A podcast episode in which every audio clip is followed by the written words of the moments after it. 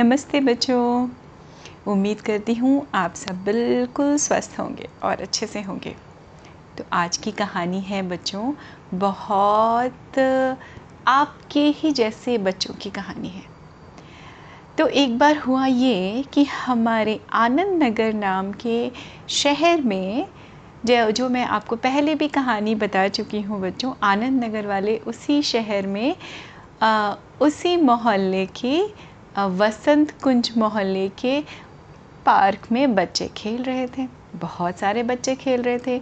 जैसा कि मैं आपको उस कहानी में बता चुकी हूँ बच्चों, कि उस पार्क की रख रखाव की ज़िम्मेदारी उसको देखने की to take care of the park was kids responsibility उन लोगों ने अपने आप ही, उन बच्चों ने अपने ऊपर ज़िम्मेदारी ली थी और वो उसको बहुत अच्छे से निभा भी रहे थे।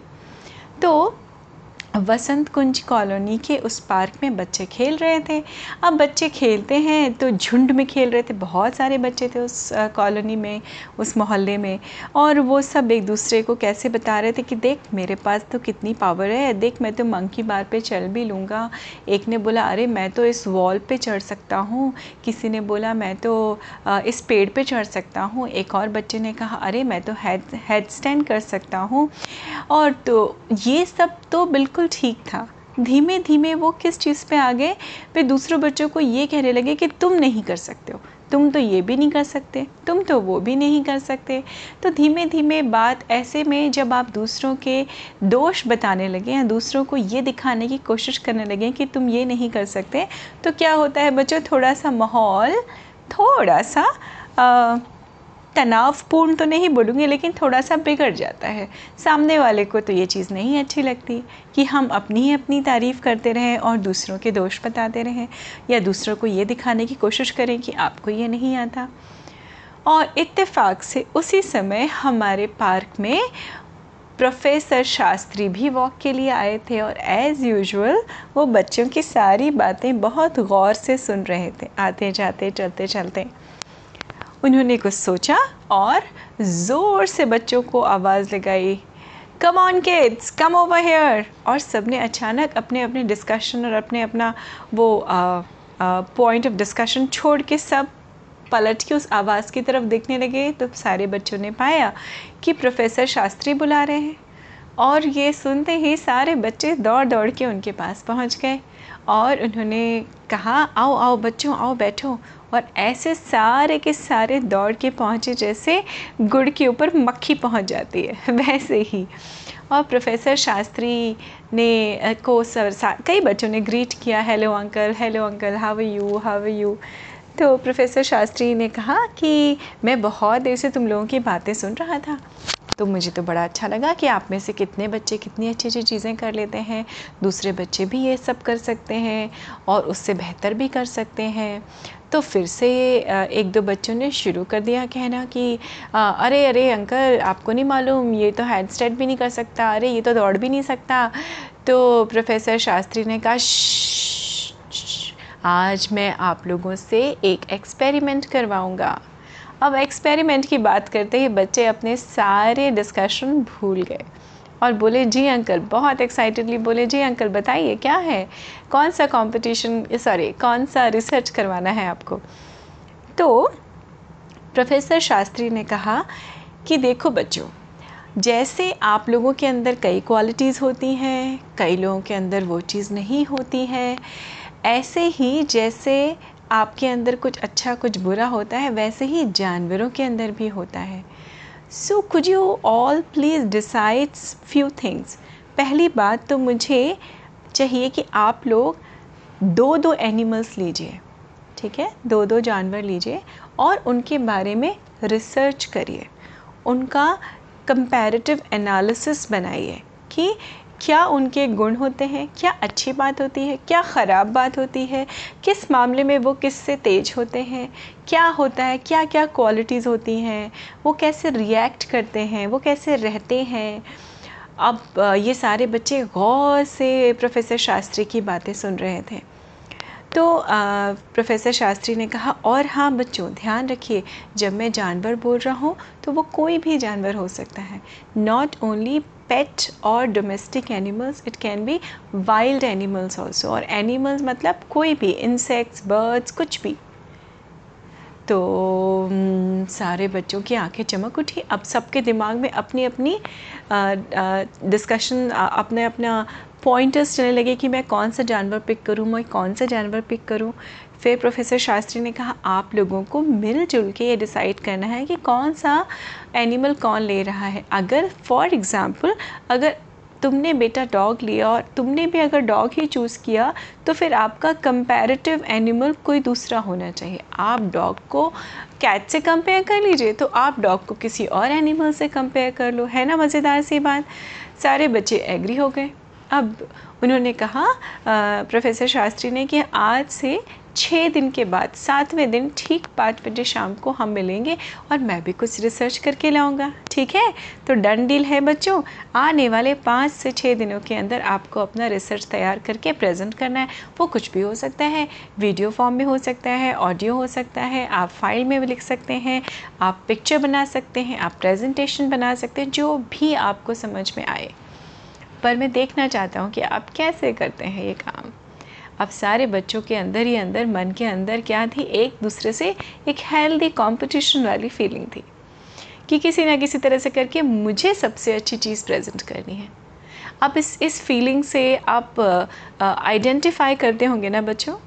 सबको लगता है। जब कोई भी काम करना हो तो सारे बच्चों को लगता है, मेरा काम अच्छा होना चाहिए और उसी ओर हम लोग उसी तरह से प्रयास भी करते हैं एफ़र्ट्स भी करते हैं। तो सारे बच्चों ने अपना एफ़र्ट्स करना शुरू किया।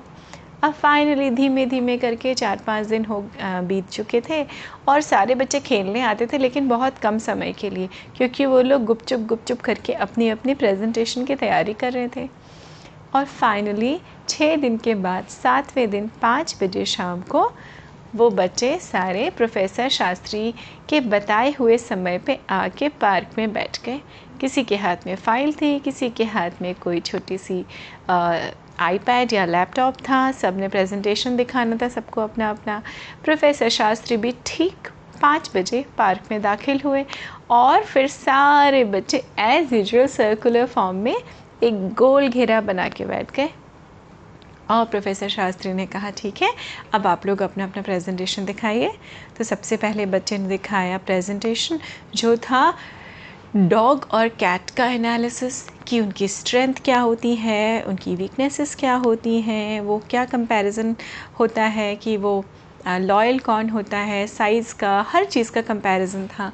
फिर किसी ने गोट और शीप का किया था मतलब भेड़ और बकरी का कंपैरिजन था। किसी ने मुर्गी और बतख का कंपैरिजन किया था। और प्रोफेसर शास्त्री तो हैरान थे कि बच्चे कितना कुछ जानते हैं। इंटरनेट से कितनी कुछ इन्फॉर्मेशन उन्होंने निकाली और उसको बहुत इंटरेस्टिंगली प्रेजेंट किया था।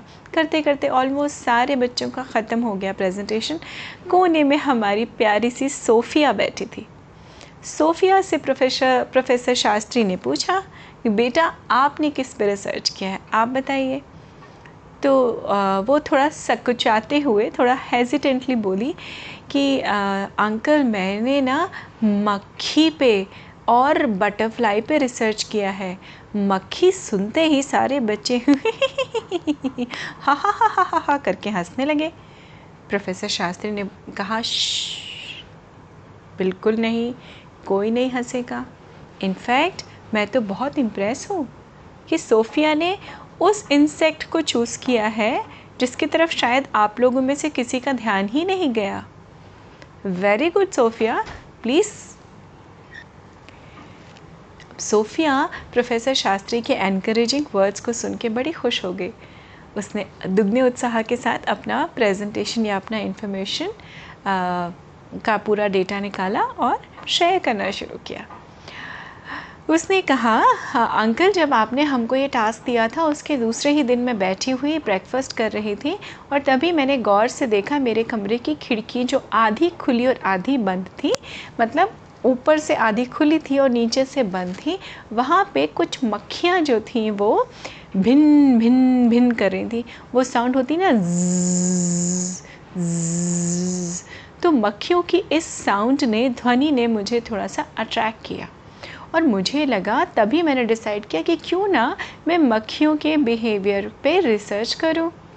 और हम सब यही सोचते हैं कि मक्खियाँ जो हैं, ये अपनी आवाज़ जो है, अपने विंग से निकालती हैं, परों से निकालती हैं। पर अंकल, आप बिलीव नहीं करेंगे, मैंने फटाफट से अपने पापा के ड्रॉर से दूरबीन निकाली। बाइनोकुलर्स लगा के दूर से बैठ के मैं जब उन झुंड, मक्खियों के झुंड को देखती रही देखती रही बहुत देर तक तो देखा कि उनके विंग से, उनके परों से आवाज़ नहीं आती है। वो गुस्से में थी, वो क्या कर रही थी, उनको उस खिड़की से बाहर निकलना था। तो वो झुंड में जाती थी और उस ग्लास से टकराती थी और पीछे आ जाती थी। तो गुस्से में वो ऐसी साउंड कर रही थी। और तो और अंकल, उसी समय एक बटरफ्लाई भी आई, क्योंकि मेरे कमरे में ही फ्रेश फ्लावर्स रखे थे बुके के। वो आई, फ्लावर पे बैठी, जो पॉलिनेशन का काम करती हैं हमारी बटरफ्लाई, उसने वो जो भी करना था वो किया और वो निकलने लगी। तो बटरफ्लाई की नज़र पड़ी होगी मक्खियों पे। वो समझाने भी आई कि देखो, ऊपर की तरफ़ से रास्ता है, यहाँ से निकल जाओ। पर मक्खियाँ तो इतनी गुस्से में थी। मतलब उन्होंने तो बटरफ्लाई की बात ही नहीं सुनी। बटरफ्लाई तो टहलते, मुस्कुराते, हम करती हुई चली गई। पर हमारी मक्खियाँ वो ही करती रही। बहुत देर तक, अंकल बिज़ करती थी गुस्से में जाके टकराती थी फिर पीछे आती थी फिर टकराती थी फिर पीछे आती थी। तो मेरा एनालिसिस ये है मेरी रिसर्च ये है कि मक्खी जो एक छोटी सी होती है जीव बहुत छोटा सा इंसेक्ट होता है उसमें भी बड़ा गुस्सा होता है बहुत गुस्सा होता है उनके अंदर। तो प्रोफेसर शास्त्री ने आ, कहा well done Sophia I am very impressed बहुत अच्छी तुम्हारा एनालिसिस है। अब सारे बच्चों ने कहा, अंकल अंकल, हम तो आपका एनालिसिस भी सुनना चाहते हैं. प्रोफेसर शास्त्री ने कहा हाँ बेटा, मेरा एनालिसिस भी को थोड़ा सा मिलता जुलता है सोफिया के एनालिसिस से। बस फ़र्क इतना है कि मेरा एनालिसिस है मक्खी हाउस फ्लाई और हनी बी मधुमक्खी के बारे में। दोनों के अंदर क्या विशेषताएँ हैं, ये तो हम सबको पता है। लेकिन एक ख़ास चीज़ जो हमारी मधुमक्खी में होती है, वो ये होती है कि कहीं से भी उसको फूल मिल जाए। जहाँ भी उसको फूल दिखता है, वो बिल्कुल बिना झिझक जाती है, फूलों से नेक्टर लेती है और अपने हनी कोम में, अपने घर में जाके उससे मीठा और सेहतमंद, स्वादिष्ट सा हनी बनाती है। उसको और किसी चीज़ से कोई मतलब नहीं होता है। तो सबसे पहले क्वालिटी है, वो बहुत फोकस्ड होती है। उसको, चाहे वो फूल बगीचे में खिला हो, चाहे वो फूल कहीं रेत में खिला हो, चाहे वो कहीं कीचड़ में खुल खिला हो, मधुमक्खी को उससे कोई फ़र्क नहीं पड़ता। उसका काम है उस फूल पे ध्यान देना उससे नेक्टर लेना और अपना स्वादिष्ट सा हाँ शहद बनाना। और तो और सेकंड चीज़, कि इसके अलावा उसको छोटी सी मधुमक्खी को अपने आप को प्रोटेक्ट करना भी आता है। आता है ना? सबको डर लगता है ना बच्चों? मधुमक्खी को देखते हैं कि अरे वो तो स्टिंग कर देगी, भागो भागो भागो। तो सारे बच्चों ने हाँ में सिर हिलाया। फिर प्रोफेसर शास्त्री ने कहा, और उसी जगह मक्खी मक्खी जो होती है हाँ सोफिया बहुत एंग्री भी होती हैं गुस्सा भी होती हैं लेकिन वो बिल्कुल ऑपोजिट होती हैं। वो हमेशा बिखरी बिखरी रहती हैं। इधर भी बैठ जाएगी उधर भी बैठ जाएगी आ, उसका फोकस नहीं दिखाई पड़ता। जबकि मधुमक्खी में उल्टा होता है। They extremely focused hard working और क्या होती हैं? सेल्फ सफिशेंट उनको किसी की ज़रूरत नहीं होती अपने आप को प्रोटेक्ट करने की, अपने आप से, अपना काम करने की, खुद अपने आप सब कुछ करती। इंडिपेंडेंट यस इंडिपेंडेंट ऑल्सो और बच्चों, मैं ये चाहता हूँ कि आप सब मधुमक्खी की इस क्वालिटी को, इस गुण, इन गुणों को एम्बाइब करिए, अपने अंदर लेके आइए और एक खूबसूरत सा जीवन आपका बनेगा। ये बात सुनते ही बच्चे और इंटरेस्टिंगली प्रोफेसर शास्त्री की बातें सुनने लगे। तो प्रोफेसर शास्त्री ने कहा, देखा बेटा, बच्चों, अपने आप के जीवन में मधुमक्खी की इन क्वालिटीज़ को लाइए और अपने दोस्तों को की हमेशा सराहना करिए अप्रिशिएट करिए एडमायर करिए, कभी किसी को नीचा दिखाने की कोशिश मत करिए। तो मुझ, उम्मीद है आप सब लोग सीखे होंगे इस चीज़ से कि कैसे हम अपने आ, काम के प्रति अपनी लाइफ में अगर फोकस रहें मधुमक्खी की तरह तो हमेशा आगे ही आगे बढ़ते जाएँगे और अपने सारे टारगेट सारे एम्बिशन पूरे भी करते जाएँगे। सारे बच्चों ने अपनी छोटी सी गलती को भी रियलाइज़ किया और डबल फोकस के साथ अपने अपने कामों में जुट गए। तो उम्मीद है आपको ये कहानी अच्छी लगी होगी बच्चों। मैं फिर मिलती हूँ आपसे अगली कहानी में। अपना बहुत अच्छे से ध्यान रखिए। नमस्ते बच्चों।